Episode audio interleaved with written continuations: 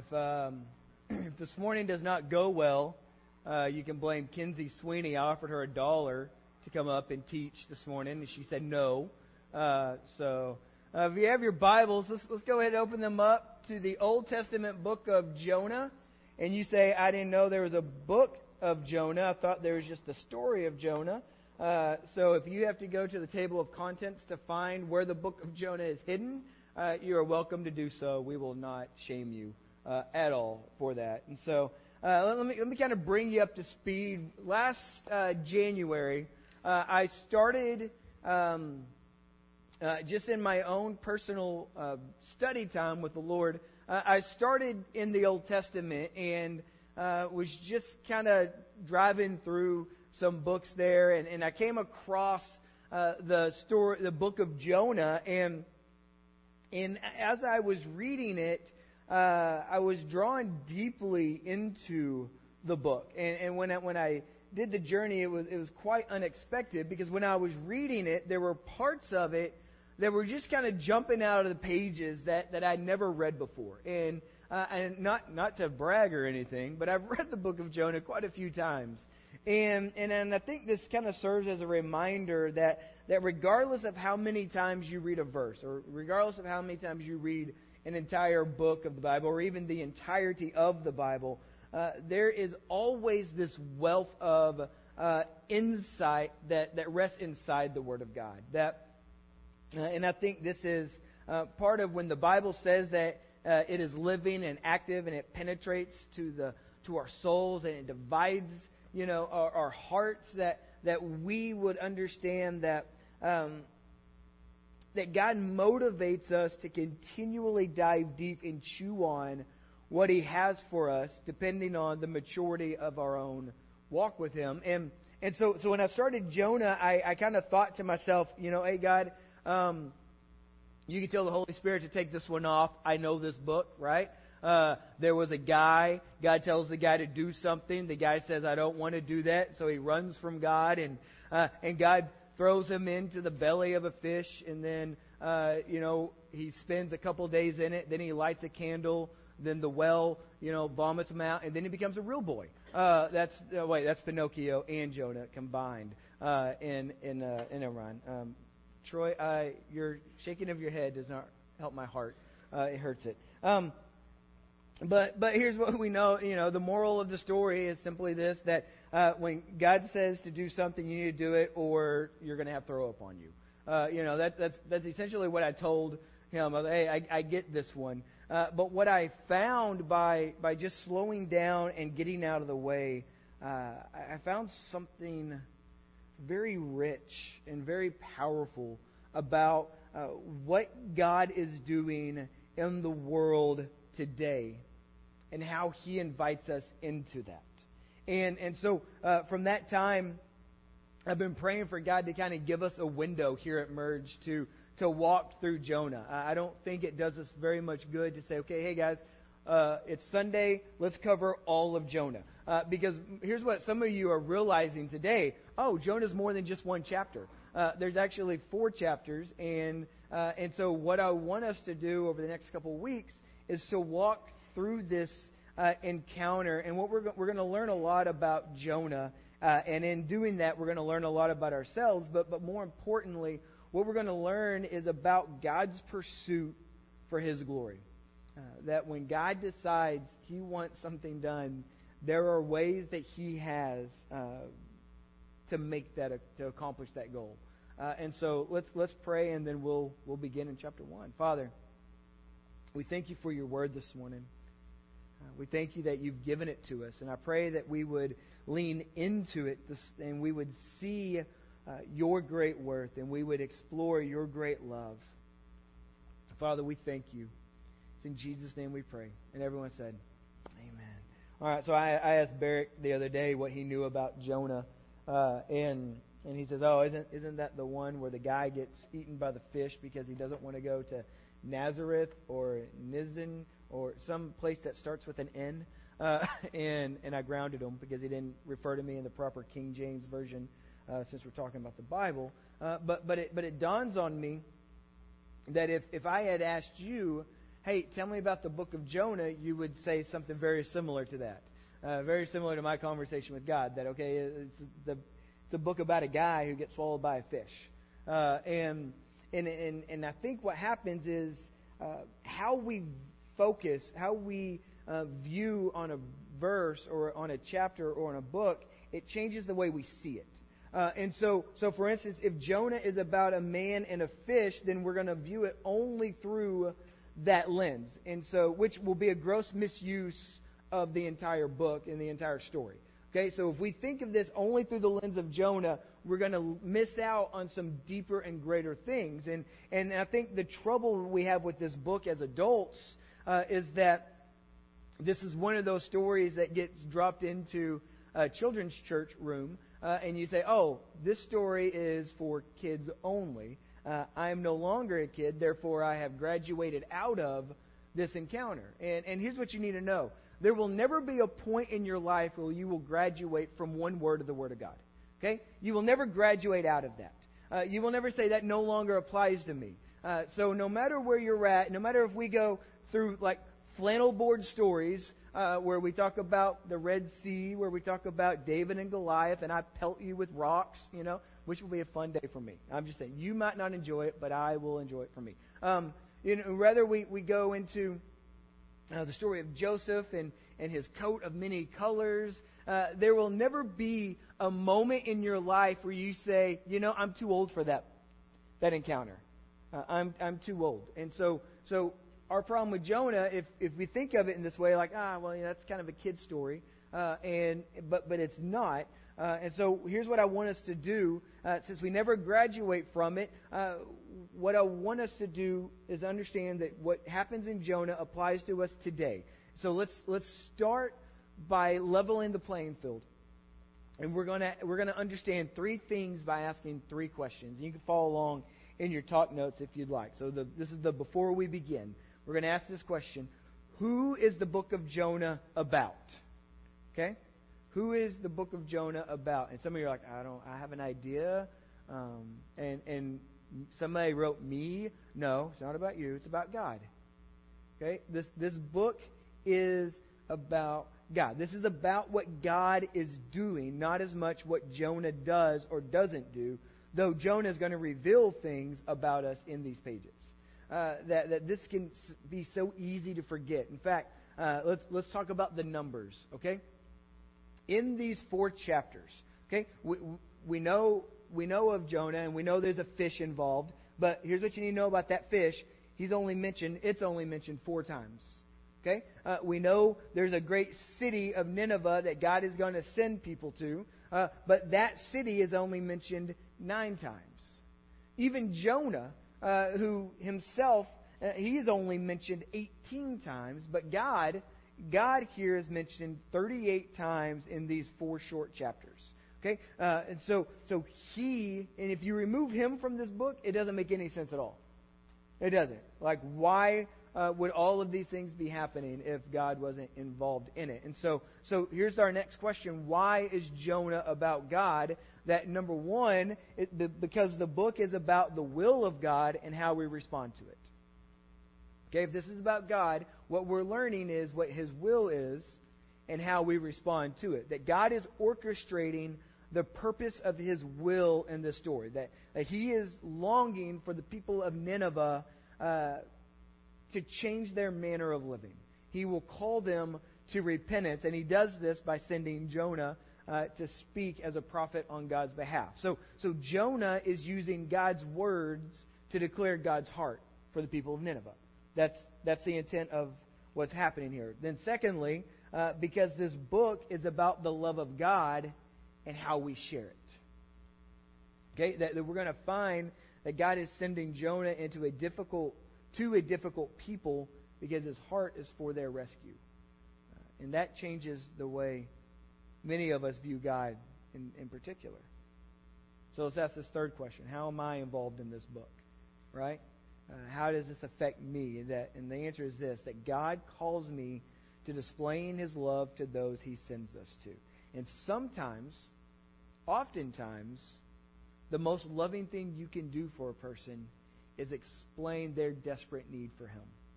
uh, and to call them at times to turn away from whatever activity they are engaged in. And so, so if you're looking for ways to apply these verses in your life, then you can do so by understanding that our that our love for God should always spill over in our love for others.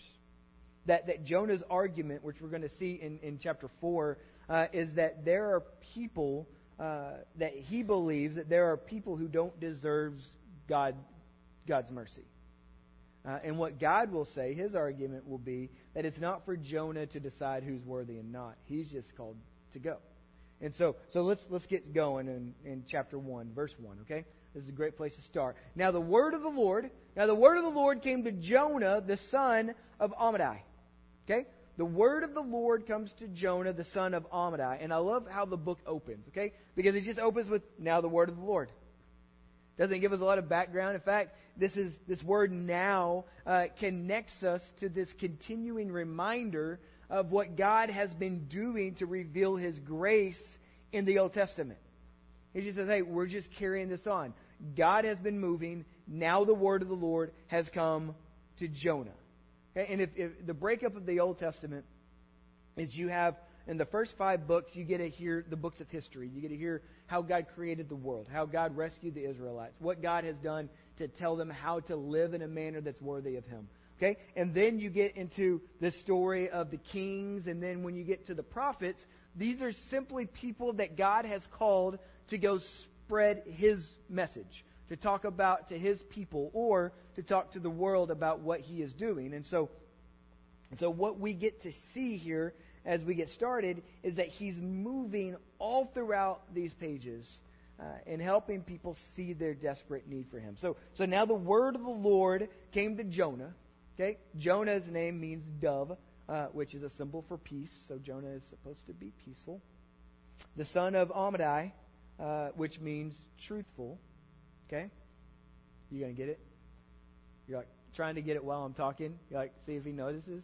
It's like hiding a sneeze, but you can't. Okay, so here we go. Um, saying this, arise, go to Nineveh, that great city, and call out against it, for their evil has come up before me.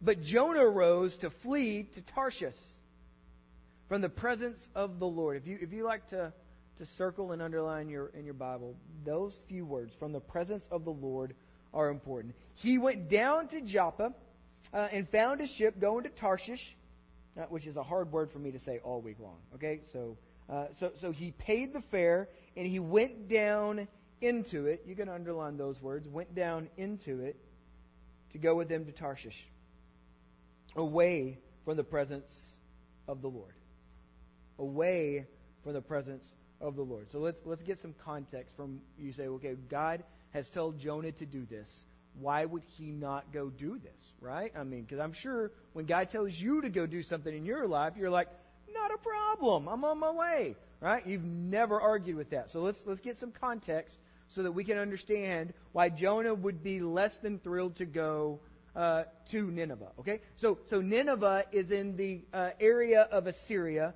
uh, and at the time they are perhaps the greatest enemy of the Israelites, of the Jewish people. Uh, in fact, they were a brutal, they were a torturous people who didn't just invade and take over. Uh, they invaded and they made a statement.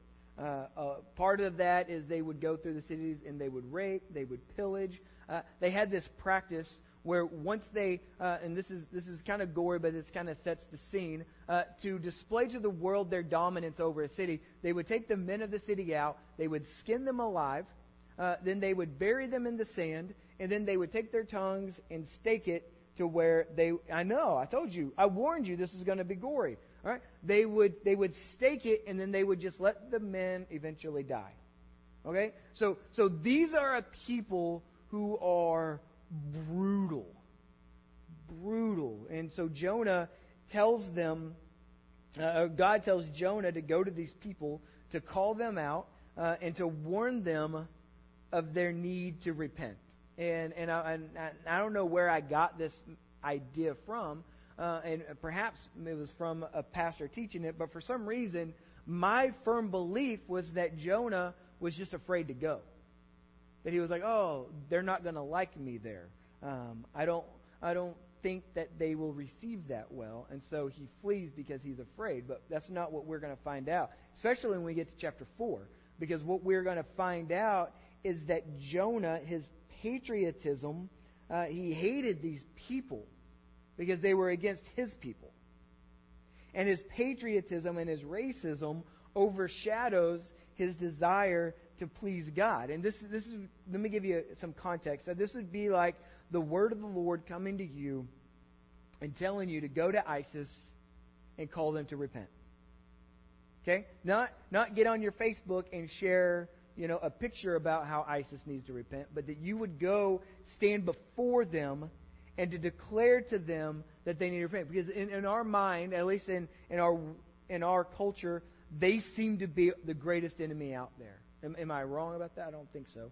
Um, that they seem to be the greatest enemy. And, and, and, and so, in fact, they, they seem to be the people that we rarely pray for except to plead that God would just remove them.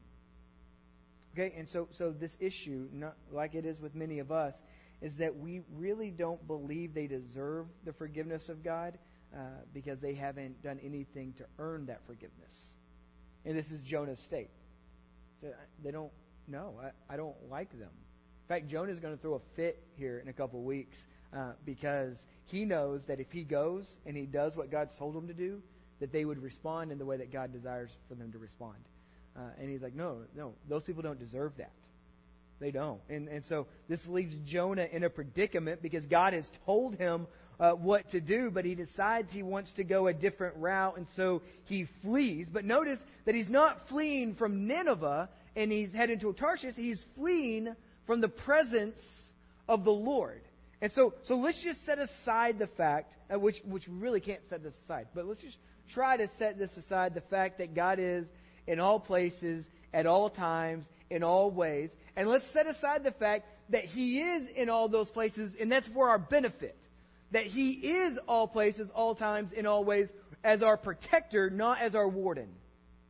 Okay? Now, Jonah has made this mistake because now he thinks, I need to flee from the presence of the Lord because I don't need to be around him. And so, in Jonah's mind, his decision is to run uh, in an opposite direction. And it just so happens as he arrives in Joppa that he hears there's a boat going to the city he wants to go to. He reaches into his pockets and he's like, Oh, I got enough money. Let's pay the fare. And then it says that he went down. In fact, verse 3 tells us that, that he's heading to Tarshish three times. Uh, okay, in this one verse. In verse 3, we see it three times in one verse, as if they're telling us, in case we're thick headed, hey, he's not going to Nineveh, guys. He's going to Tarshish. He's going there. He's not going to Nineveh. And then twice we're told in the same verse that he went away, uh, fleeing from the presence of the Lord. And then I told you to underline these words. Where does he go in the boat? He went down into the boat. He he can't try to hide from God any more than he is right now. He goes down into the boat. As he goes down, he tries to go away from God. And so before we get into verse 4, let's, let's talk about some insights that are prevalent uh, in these three verses. Okay? Number one, actually the only one here, uh, that God loves to speak. God loves to speak. That the word of the Lord at some point comes to us all. At some point, and it's through his word that he sparks creation. If you remember that, right? In the very beginning, God says, Let there be light. So as He speaks, He creates. And, and so, so He loves to declare His great worth. He, he speaks through the Bible, He speaks through His Spirit, He speaks through His children, He speaks through His circumstances, that He loves to speak. And there are times, there are times when He speaks that His love is known and we say, Yes, that's what I want. That's what I want. I'm on board with that, God. I hear you speak to me, and I'm on board, and I want to go do that. And we have those warm, fuzzy feelings, you know, like, like when God says, Hey, go give your best friend a hug. And you're like, Oh, I love doing that, right? Uh, I don't love any hugging any of my best friends because they're, they're mean people. Um, but I'm just trying to love Jesus into them. Um, so, so, but, but there's this, this, we love those moments. But it's when God says, hey, I want you to go do this thing, and it's challenging, or it, or it invades some sort of privacy that we have that we say, ah, no, no, I don't think it's going to work. And so, so, and this is, I think when this is the case, we typically have two objections. And the first one is this that God, I hear you, but I don't want to do that. I don't. I, I don't want to do that. And this, this usually stems from this deep seated belief that we are most qualified and we are most capable to determine what is best for us. Right? That when God says those things, we are most qualified. Therefore, maybe He needs to ask for our permission before He sends us uh, to places. And and I think this deep belief creeps into our relationship with God, and all of a sudden, when we're confronted with an adventure that may seem out of our depth or against our desire, we attempt to choose our comfort over His glory. We choose that. We say, you know, I'd rather be more comfortable than for your fame to be known.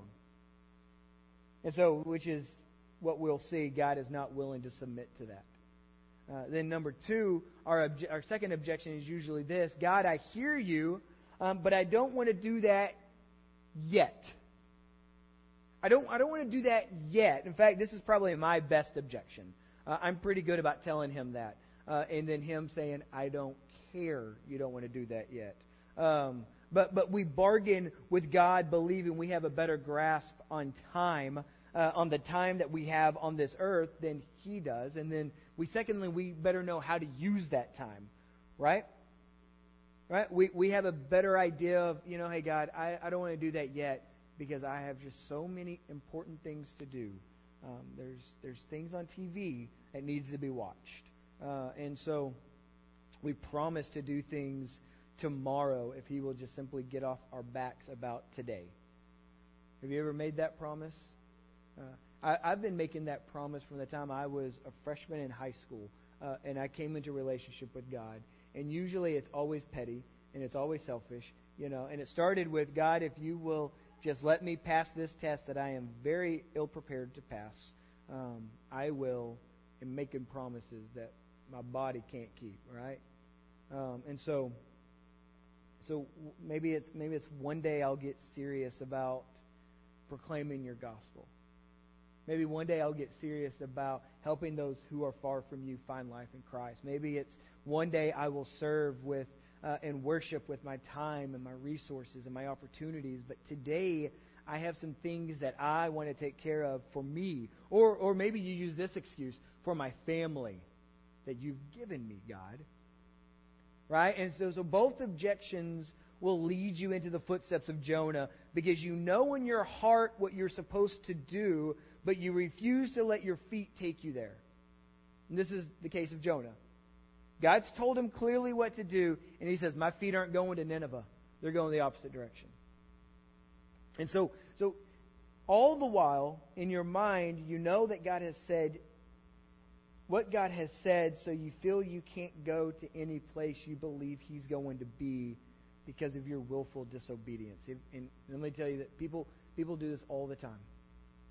When God tells them to do something, the last place they'll go is church. Because they're like, I know God is there. I know God is there, and, and I know that there's now an elephant in our relationship that I am unwilling to deal with. And so they try to run from it. I'll tell you another place you try to run from God in there is, is His Word. When you know God has told you to do something, you don't want to get into His Word because somehow, in some way, the Spirit opens your eyes to see every single situation that you're reading about applying to what God has told you to do. You say, oh, it's just easier if I just put my blinders on or if I take my feet in other directions. And so both of these places will lead you into the footsteps of Jonah. So you flee, but it's foolishness because God's promise to never leave you or forsake you lingers. He says there's, a, there's not a place you can go. You can't even go hide into your own self and that be apart from me. Because I, I am so intimately involved with you, you can't flee. And again, if God is the warden of your life, you will find that thought to be terrifying. But if He's your defender, and He's your protector, and He's the one who has wooed you into relationship with Him, that's a place of refuge. Verse 4. But the Lord, okay, so Jonah's decided, yeah, not going to work. I'm going the other way. But the Lord uh, hurled a great wind upon the sea, and there was a mighty tempest on the sea, so that the ship threatened to break up. Then the mariners were afraid, and, and each cried out to his God. Okay, and underline those words. That tells us a lot about the people that, that Jonah's in the boat with. Uh, they each cried out to his God, and they hurled the cargo that was in the ship into the sea to lighten it for them. But Jonah had gone down into the inner part of the ship and had lain down and was fast asleep. And if you've ever been on a cruise, right, and it's that little nice little gentle rocking, and you're like, oh, this is the greatest place. And so, um, so he is down there. So the captain came and, and said to him, What do you mean, you sleeper? Arise, call out to your God. Perhaps the God will give a thought to us that we may not perish. And they said to one another, Come, let us cast lots, that we may know on whose account this evil has come upon us. So they cast lots, and the lot fell on Jonah. Then they said to him, Tell us, on whose account this evil has come upon us. What is your occupation? And where do you come from? What is your country? And of what people are you? And he said to them, I am a Hebrew, and I fear the Lord, the God of heaven, who made the sea and the dry land. Then these men were exceedingly afraid and said to him, What is this that you have done? I love that because there's an explanation point. So they're yelling at him. What is this that you have done? For the men knew that he was fleeing from the presence of the Lord because he had told them. Okay? So these mariners that are there, they know they at least they don't they don't know of the true Jehovah God that Jonah knows, but they believe in the concept of God because they're all crying out to their own gods. And then and they know if you upset your God, bad things are going to happen. And so Jonah is, is, is exposed here. And there's so much good stuff in these verses. First of all, who caused the storm? It's in the first couple words of. God did. Yes, very good, very good, Chris. You're you're good, man. Your reading's really coming along. Um, so so so God causes the storm. Okay, He is the one orchestrating the circumstances that we find in this scene. That the storm was so strong, it was strong enough to throw the Seattle Mariners into such a frenzy. Okay, uh, that's that's that's a baseball joke for you guys who know baseball. Um, they're each crying out to their own gods. Then they start throwing cargo over to make the boat lighter so that they can navigate the storms. And all the while, Jonah, who is hiding from God, is in the bottom of this boat asleep. And the captain comes and he says, Hey, we're all crying out to our gods. You need to wake up and you need to do this. You need to do the same thing. And but that creates a predicament, does it not? That creates a predicament because he knows uh, what's happening. And so when they decide to cast lots, uh, which was a way that they try to ask God, hey, whose fault is this?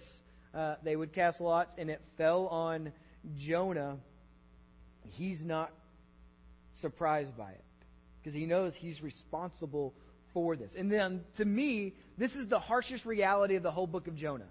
Okay? Because this is the harshest reality in my own life. Anytime that God has told me to do something and I've said, no, I don't want to do that, is that we fail, we, we, we think of this book as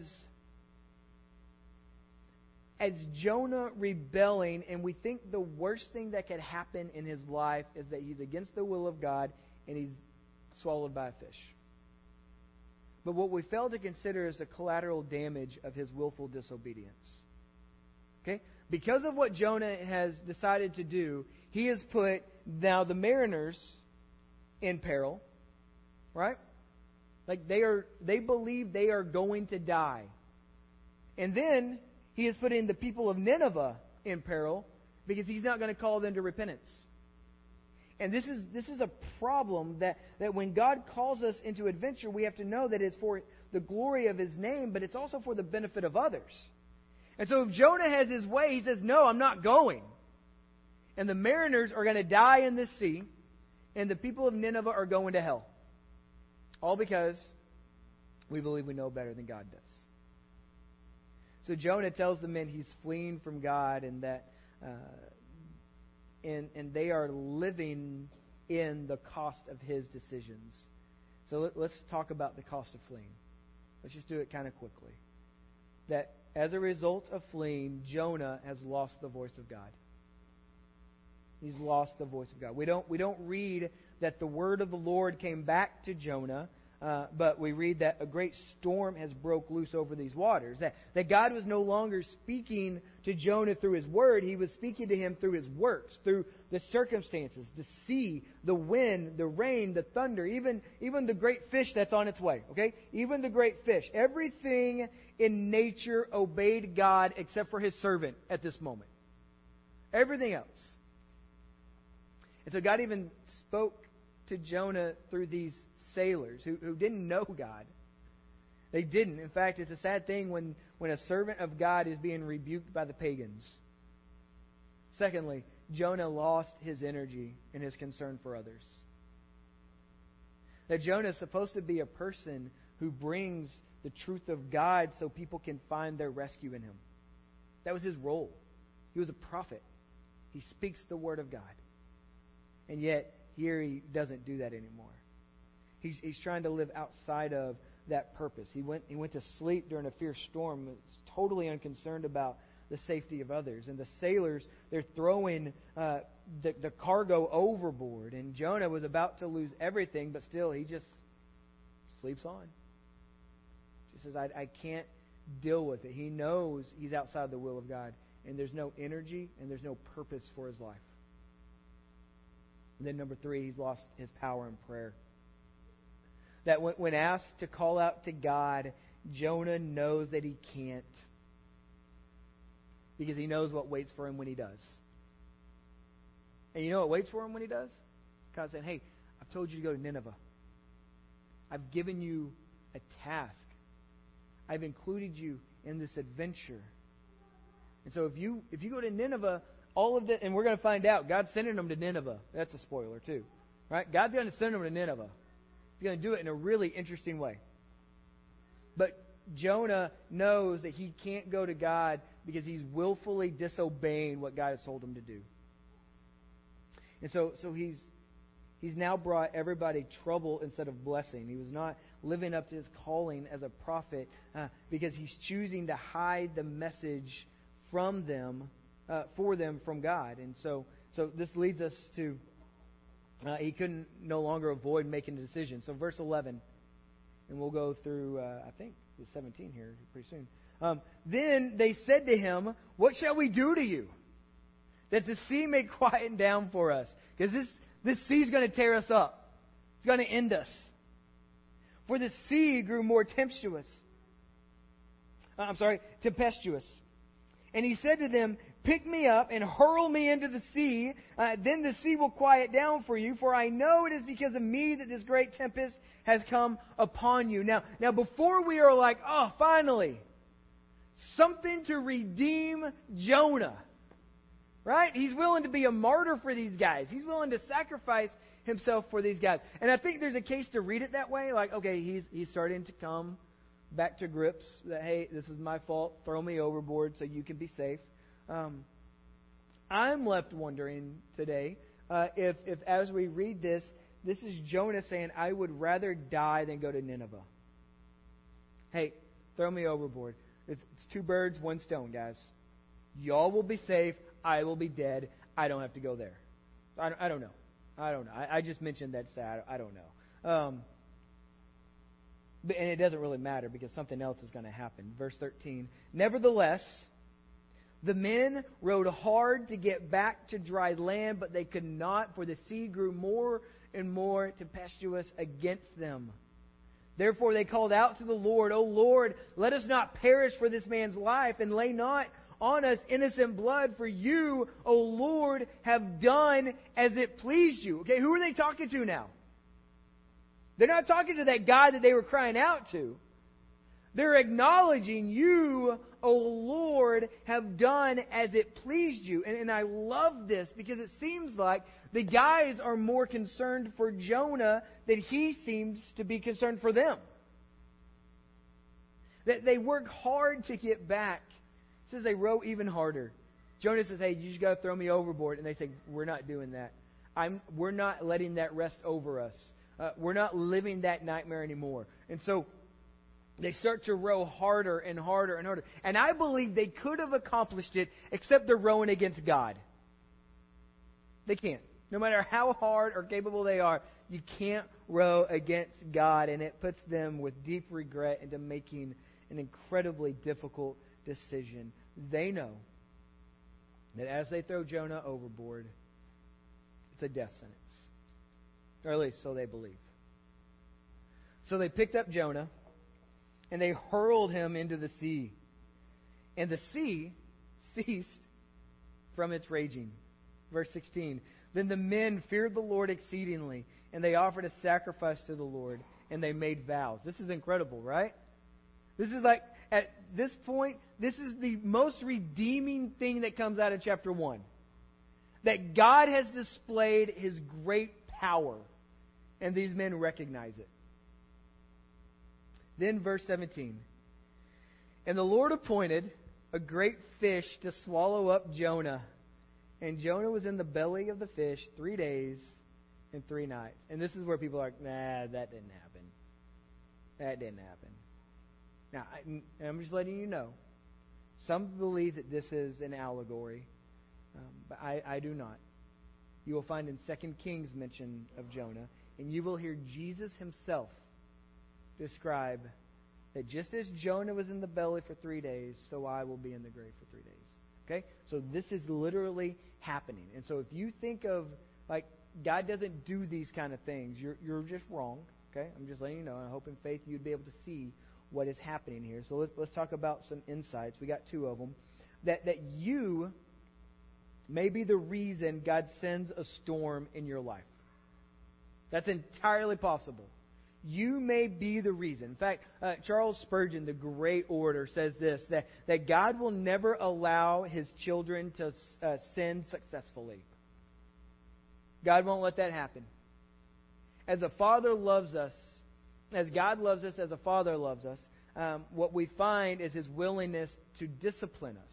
In fact, Hebrews chapter 12, verse 6 For the Lord disciplines those that he loves, and he chastises every son whom he receives. So he looks at you and he looks at me and he says, This storm in your life, there are times that it's your fault. that you literally have brought that on yourself. And, and Jonah serves as proof of this. He doesn't find himself in a, in a storm wondering why God was being mean or allowing this to happen. He knows that his actions led him to this point. That if we're honest with ourselves in certain storms, uh, we we may be able to grow through it by acknowledging our involvement of it. That God sends this storm because he has something great for Jonah to do. And Jonah, what we're going to find is Jonah needs Nineveh just as much as Nineveh needs Jonah. So, so the reason for this storm today is so that God can have Jonah's attention for the urgency of what Jonah is being called to do. Okay, and we're, he's going to start to realize this uh, next week. And then, secondly, uh, your perceived nightmare, and this is going to take just a little explaining. Uh, your, your perceived nightmare may be God's path for provision. Okay? Your perceived nightmare may be God's path for provision. So, so Jonah is thrown overboard, right? And the storm ceases, stops, calms down, and I don't know how much further along the boat is at this point when the storm ceases. Um, but in my mind, it's like in The Princess Bride where it's just barely moving, right? Uh, and then and then those eels are coming, right? When Princess Buttercup, that's Chris's favorite character in any movie ever. Um, but but as they're leaving, I, I, I firmly believe that as they as Jonah was thrown overboard, that storm ceases, and the mariners are like, "See ya." And there's Jonah left in the sea, right? And now it's the the sea is calm. And I would wonder, I don't know if this is the case, but I would wonder if there's a moment where Jonah says, "Okay, I I might survive this. I might be able to make this out. I mean, it's going to take some swimming." But but I might I might get out of this thing. Um, where's Nineveh? Because I want to go this direction. And then as he's in this sea, and as he is floating in these waters, all of a sudden he sees a fish coming. Okay? Now I don't know how tall Jonah is. Let's just assume that he is at least five foot three. Okay? So any fish that's going to swallow this guy right here has to be rather large, right? For as we talk about fish. And so all of a sudden there's a fish that's approaching. He's like, "Oh, there's a fish. Oh, that fish is coming closer. Oh, that fish has beady eyes. I think that fish wants to come see me. I think that fish is going to eat me." Okay? That can't be a pleasant experience.